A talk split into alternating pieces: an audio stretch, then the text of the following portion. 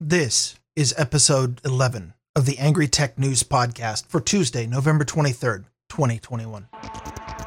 This is the Angry Tech News Podcast at angrytechnews.com. Now, your host, the Angry Programmer with a mic, Ryan Bemrose.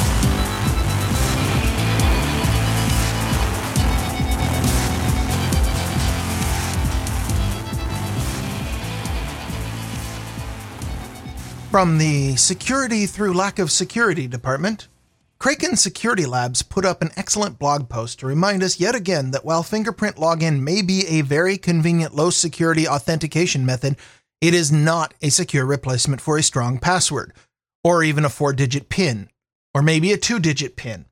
The post showed how to fake a fingerprint scanner using nothing more than a laser printer, a bit of Elmer's glue, and an off axis photo of a laptop screen that the target had touched.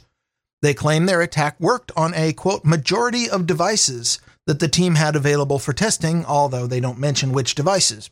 If you'd like to see how laughably easy this method is, or if you just need to get past somebody's poorly secured device, the article will be in the show notes at angrytechnews.com.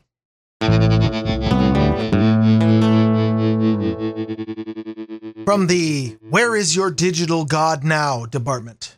When non fungible tokens, or NFTs, really started to hit the global consciousness maybe six months ago, I and many others couldn't help but point and laugh at the concept. The idea was sold as a way to take digital goods, which by their nature are easily copied, and attach a tag of ownership to it. The producer of the good can issue and sell the tag stored on the Ethereum blockchain to a limited number of people. The nature of cryptocurrency makes sure that that tag is never duplicated. But only the tag is stored on the blockchain, not the image itself. The image is usually hosted elsewhere with its URL stored in the NFT. Do you know what they call an image file without a cryptographically secure tag that establishes its provenance? It's called an image file.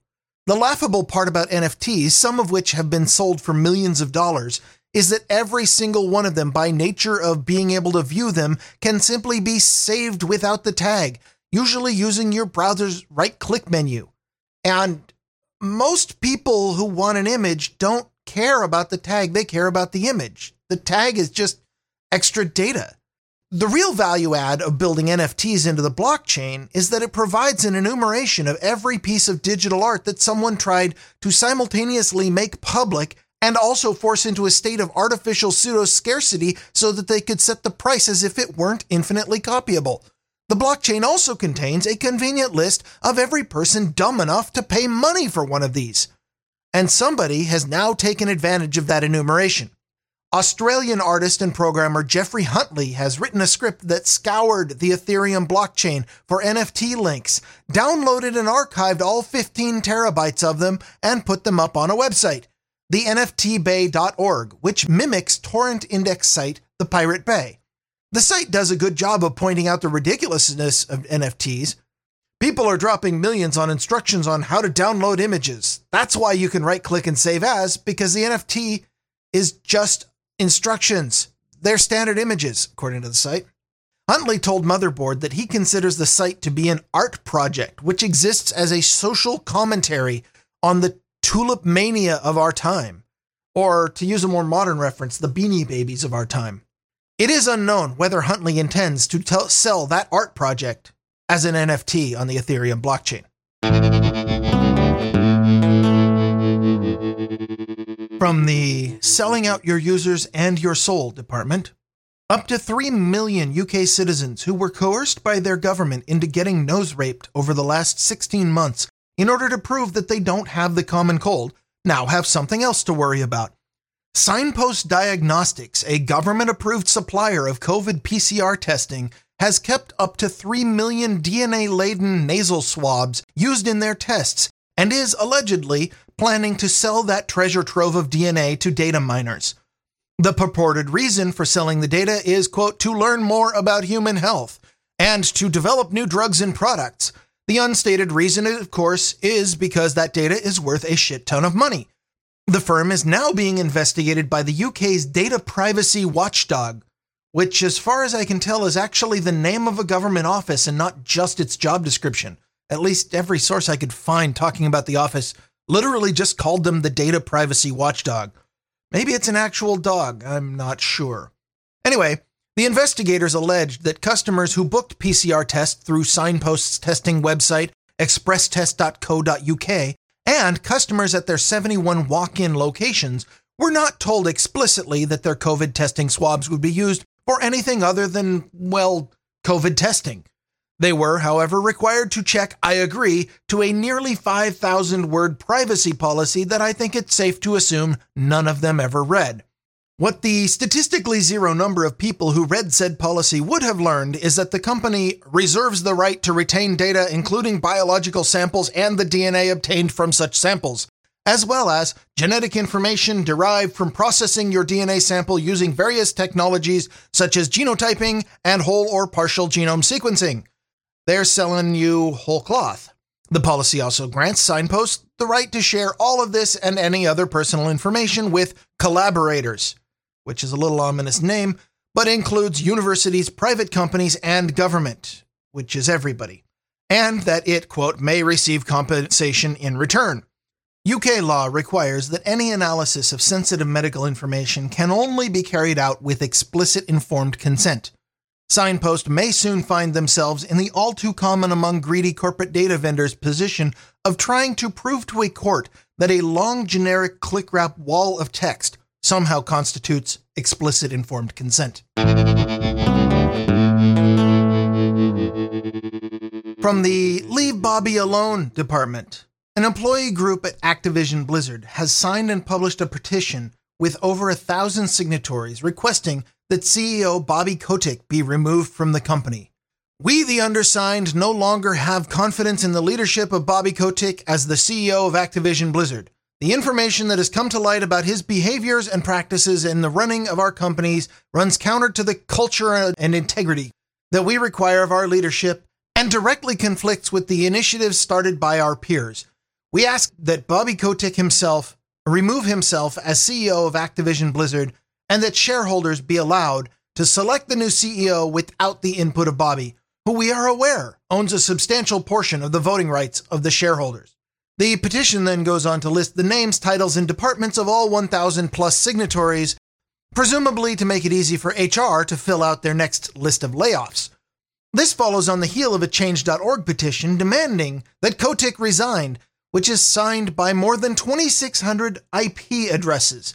Although it being Change.org, if you think that means 2,600 actual real humans signed it, then I've got a botnet to sell you. I haven't been following this story, so it kind of took me by surprise to hear such vehemence about it. The petition suspiciously doesn't say what he's being accused of, nor does the Verge article that I plucked the story from. I wondered what the guy was actually being accused of. Depending on who you ask, he's either Harvey Weinstein incarnate or he's simply a guy standing up to a woke cancel culture that has infested Activision's corporate halls.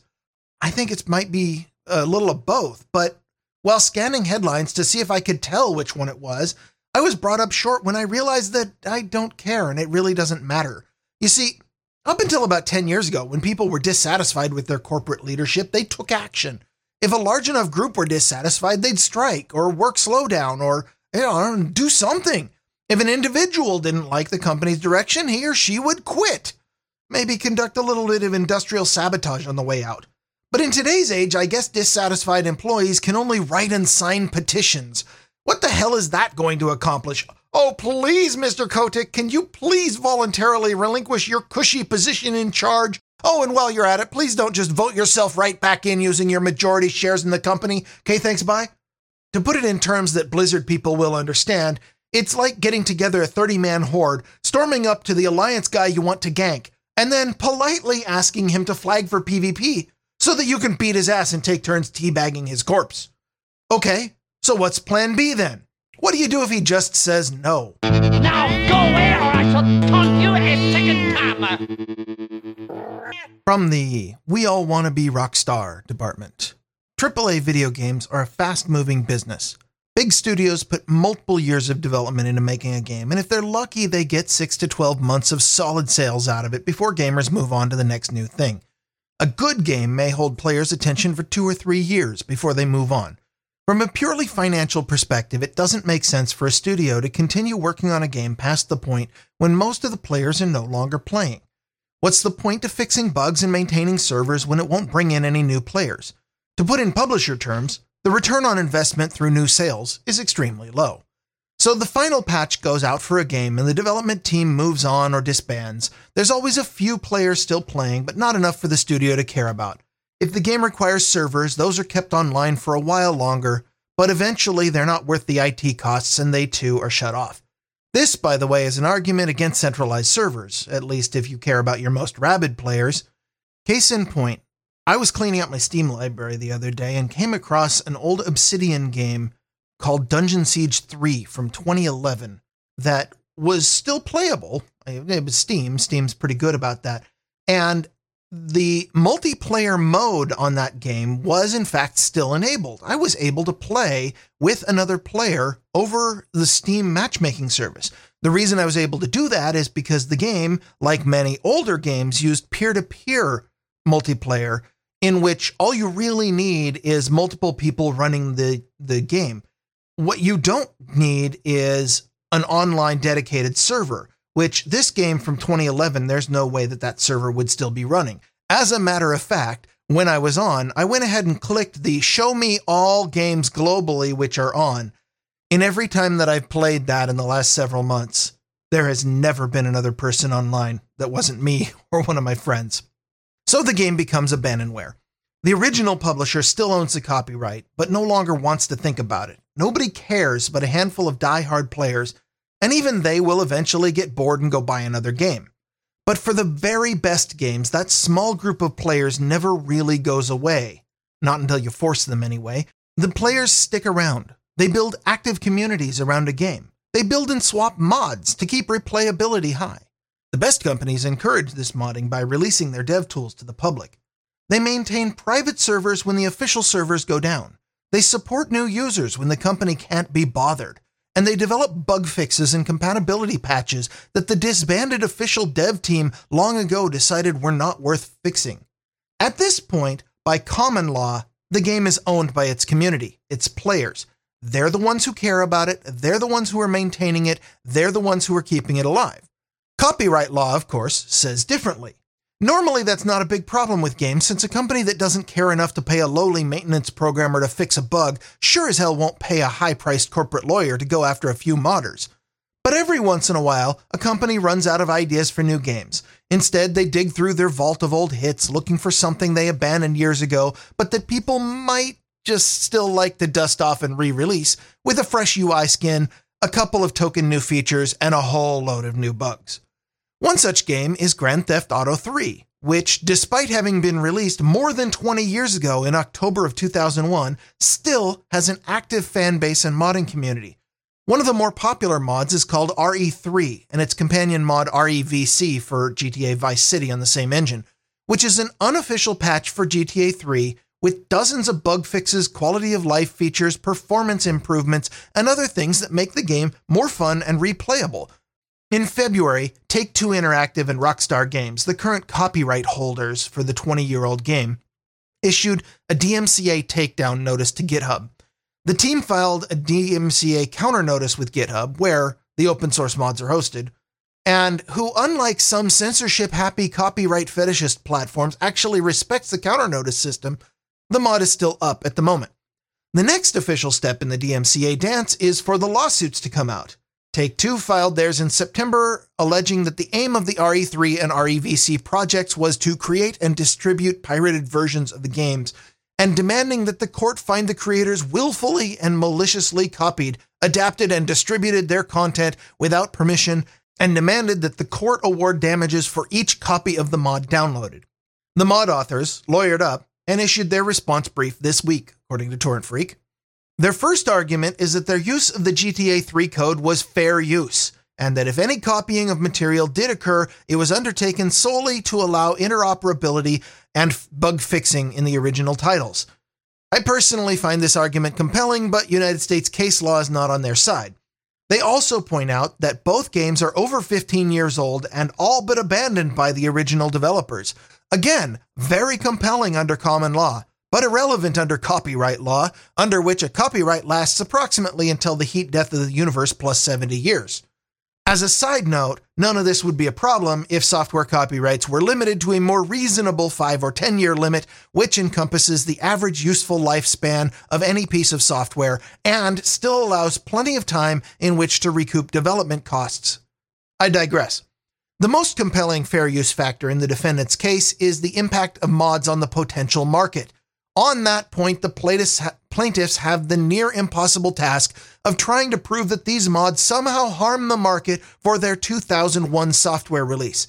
In fact, insomuch that it is even possible to find the game available for purchase anywhere in 2021, it is much easier to argue that the existence of the mods has exponentially increased the number of units sold in the last decade.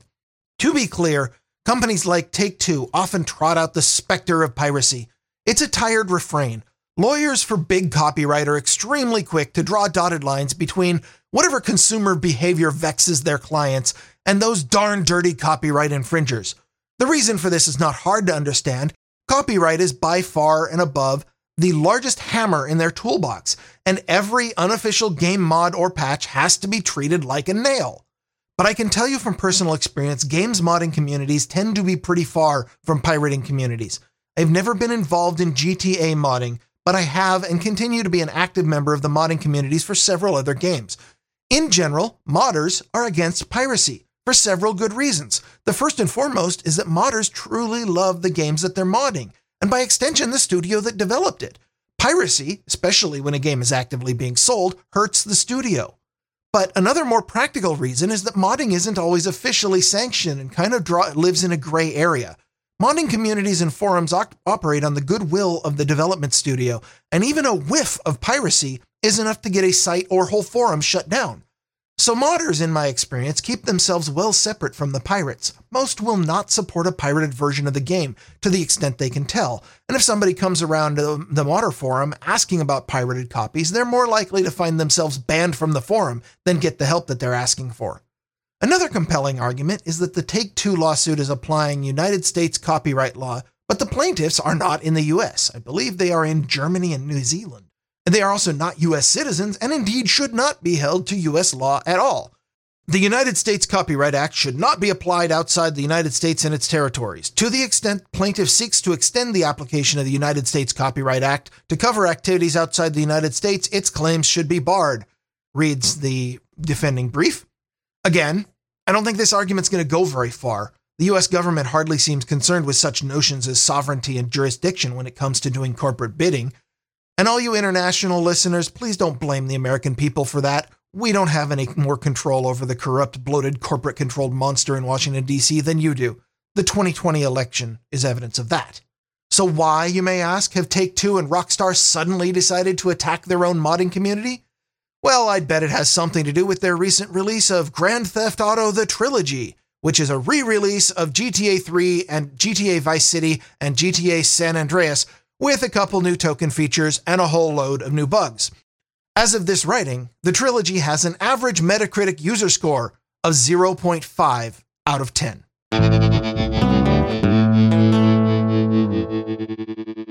I want to send a big holiday week thanks to Sir Spud the Mighty Francis McCandless, Loretta Vandenberg, Adrian Drankon, and Curtis Peterson for producing Angry Tech News.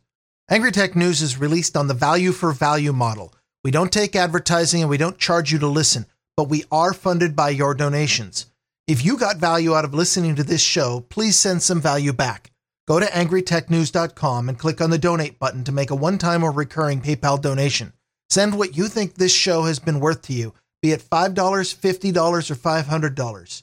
And even if it's not the right time to donate, that's okay. Maybe you donated last week. Maybe you blew all your cash on a huge Thanksgiving dinner that you didn't invite me to. Instead, tell a friend about Angry Tech News. Or tell an enemy. Or just tell somebody on the street. I don't judge. That's it for me. My name is Ryan Bemrose, the Angry Programmer. Tune in next week for more Angry Tech News. This has been Angry Tech News with the angry programmer Ryan Bemrose at angrytechnews.com. Stay angry. Stay angry. Stay angry.